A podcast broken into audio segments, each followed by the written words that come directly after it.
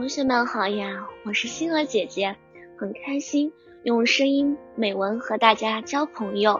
今天星儿姐姐将和大家分享的文章是：我真惭愧，我在写作业，妈妈叫我下楼去扔个垃圾，我便去了。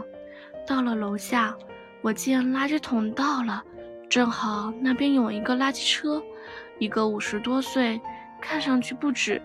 清洁工在离我十几米左右的地方背对着我捡垃圾，我只好自己扔了。这垃圾车正好停在一个斜坡上，而且又那么臭，我只好站在很远的地方往上一扔。本以为会像姚明投篮一样投中，可是那个垃圾袋却不幸的落在了垃圾车的一个角上，结解开了，垃圾洒满了一地。什么饮料瓶呀，洗衣粉包装袋呀，就连鱼骨头都有。我呆了，但是又不想捡，只好回去。我又转念一想，万一他再找上门来怎么办？只好躲在一个暗处，等他走了我再走。终于他来了，他看见那一地的垃圾，眉毛一皱。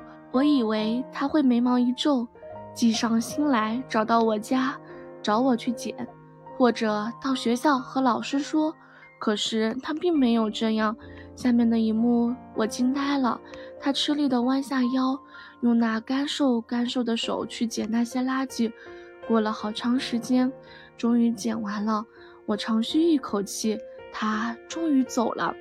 望着他那已不再年轻的背影渐渐模糊在夕阳的余晖里，我不禁惭愧地流下了泪滴。啊！还有好多作业呢，我立刻跑回家去。今天的分享到这里就结束了，也期待小朋友们给星儿姐姐留言或者投稿自己的美文与我分享，让更多人倾听儿时的心声。我们下次再见。